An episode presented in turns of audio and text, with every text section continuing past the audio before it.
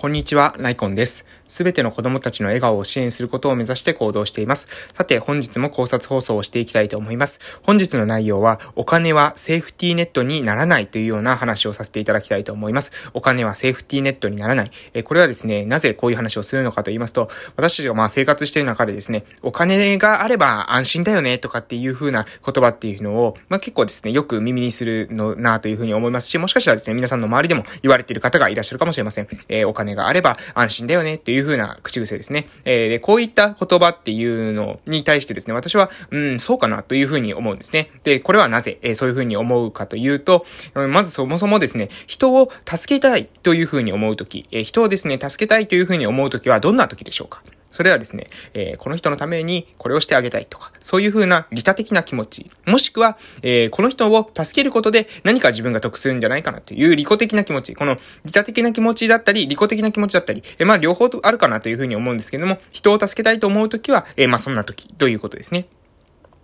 で、えー、ここでもう一つですね、あの、話をあげ、話にあげたいのが、じゃあ逆にですね、人を助けたくないときっていうのはどんなときでしょうか？ということですね。人を助けたくないとき。えー、これはですね、まあ、えー、一部の例外を除いては、人を助けたくない時っていうのは、まあ、利己的な時なんじゃないかなということです。えー、つまり、えー、自分のことを考えている時っていうのは、人を助けたくないっていうような、えー、感情が出てくるんじゃないかなと思います。人を助ける理由としてはですね、え相手のことを思う時、それとも相手を助けることで自分が得するっていう時もあるかもしれません。しかし、人を助けたくないっていう時に関してはですね、これはもう利己的な時だと思うんですよね。自分が一番っていう風に思ってる時が、あの、相手を助けてくれる。相手が嫌いだとかですね、相手が面倒だっていうのを風に思うと、人は人を助けることをやめるんじゃないかなと。そういう風に思うんですね。で、ってことはですよ、どういうことかというと、えー、お金はセーフティーネットにならないということ、えー、内容に戻しますけれども、そうすると、えー、利己的なですね、スイッチを入れない、相手の利己的スイッチっていうのを入れないってことが、えー、要するにこのセーフティーネット、助けてもらう、えー、自分の安全性を守る、えー、この上で非常に重要なことなんじゃないかなと、そういうふうに思います。利己的なスイッチを相手に入れない。そうするとですね、相手は人を助けたくないという気持ちになってしまうかも、可能性が非常に高まってくるので、えー、その、このスイッチを入れないようにするというところですね。で、えー、じゃあこの時にですね、どういう風にするとですね、相手の、えー、利己的スイッチを入れない、入れれないで済むのかなという風に考えるとですね、まあこれは、えー、人格なんじゃないかなと思います。まあシンプルにですね、簡単に言うと人格なんじゃないかなと思います。振る舞いだったりとかですね、態度だったりとか、発言だったりとか、その人の人生のそのスタンスというものが、えー、その人の、を表して、で、その人を表して、で、そこにですね、何ですかね、まあ、その、利己的な、相手を利己的にするスイッチっていうものが、もしかしたら、えー、踏んでしまう人と、えー、そうじゃなくて、えー、その相手をですね、利己的スイッチを入れない人とっていう違いが、えあるんじゃないかなと。そういうふうに思います。もう少し、え噛み砕いて具体的に話しますと、えお金を、例えばですね、払ってるからといって、え偉そうな人ってたまにいますよね。え何かサービスを受ける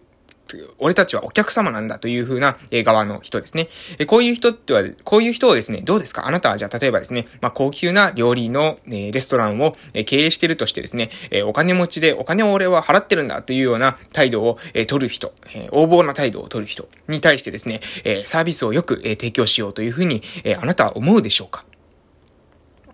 どうでしょうか？えー、私はですね、少なくとも私は、えー、それは、えー、思わないだろうというふうに思います。まあ、レストランのその最低限のですね、サービスっていうものは多分、えー、提供するとは思うんですけども、その人のためにより、えー、最高のものを提供しようというふうな気持ちはなくなってしまうんじゃないかなと思います。お金を働、払ってるんだから、えー、もう俺に対してお前がサービスを提供するのは当然のことだ。払ってる方が偉いんだ。晴れ、おか、お客様は神様なんだ。そういうふうに、えー、思ってですね、お店に来る人っていうのは、えー、その、対応するですね、スタッフも、え、なんか非常に嫌な気持ちを、え、するんじゃないかなと思います。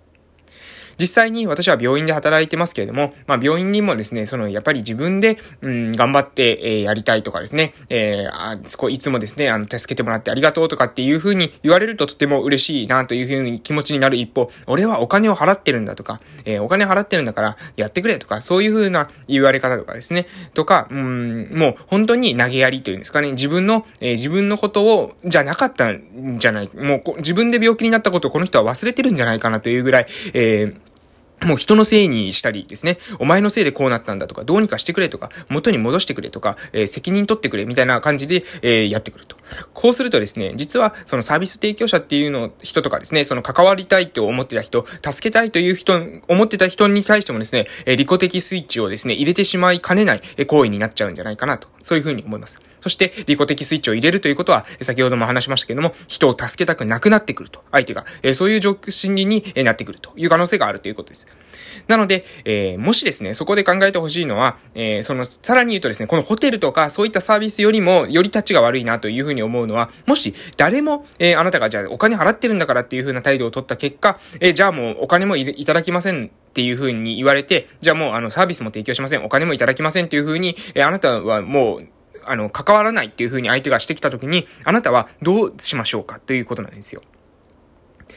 例えばレストランであったらですね、違うレストランに行って、え同じような態度を取ることができるかもしれませんけれども、もし、えセーフティーネット、安全という面で考えるとですね、誰も、え助けてくれないかもしれません。あなたが、え横暴な態度を取った時にですね、もう、あの、あんなことをするんだったら、私は他の人の、えを助けるわ、この人とはもういいわっていう風に、え思われてしまったら、もしかしたらですね、あなたは、え誰からも助けられ、助けてもらえない。しかし、誰からも助けてもらえないという状況というのは、実はセーフティーネットが機能していないという状況なんですね。なので、え私はですね、お金はセーフティーネットにならないというふうに最初に述べたわけです。お金を持っているからといって人格的にですね、ちょっと歪んでいるというか、え人をですね、顎で使うような精神性だったりとか、えお金を払ってるんだから俺が偉いんだというような、え態度を取る人っていうのは、周りからですね、同情に人がいなくなって、お金をもらってもあの人を助けようとは思わないというふうに思われるんじゃないかなと。そういうふうに思います。一般のそのお店とかでですね、横暴な態度を取るのも非常に良くないことだと思いますけれども、それ、それと、まあ、さらにですね、それ以上に、セーフティーネットとしてですね、え、人間関係を、えー、作るとき、え、人と繋がっていくとき、え人とこう、人間関係構築を必要とされているときっていうのはですね、そのお金っていうもの以上に、え大事なもの、大切なものっていうのがあるんじゃないかな。それの方が、え自分をですね、助けてくれる人っていうのを、え多く、これからはですね、え獲得していく人になるんじゃないかなと、そういうふうに思っております。今日の内容をまとめさせていただきたいと思います。えー、お金はセーフティーネットにならないというような話をしました。よく、えー、お金があれば安心、お金があれば安心というふうに言われる方がいますけれども、えー、果たしてそうでしょうかという話ですね。お金、もし、え人をですね、助けたくないというふうに思うっていう時は、その人にはですね、利己的なスイッチが入っている時じゃないかなと私は思います。つまり、え自分のことだけを相手が考えるようになった時に、え人は人を助けることをやめるんじゃないかなと。そういうふうに思うんです。で、えその中で、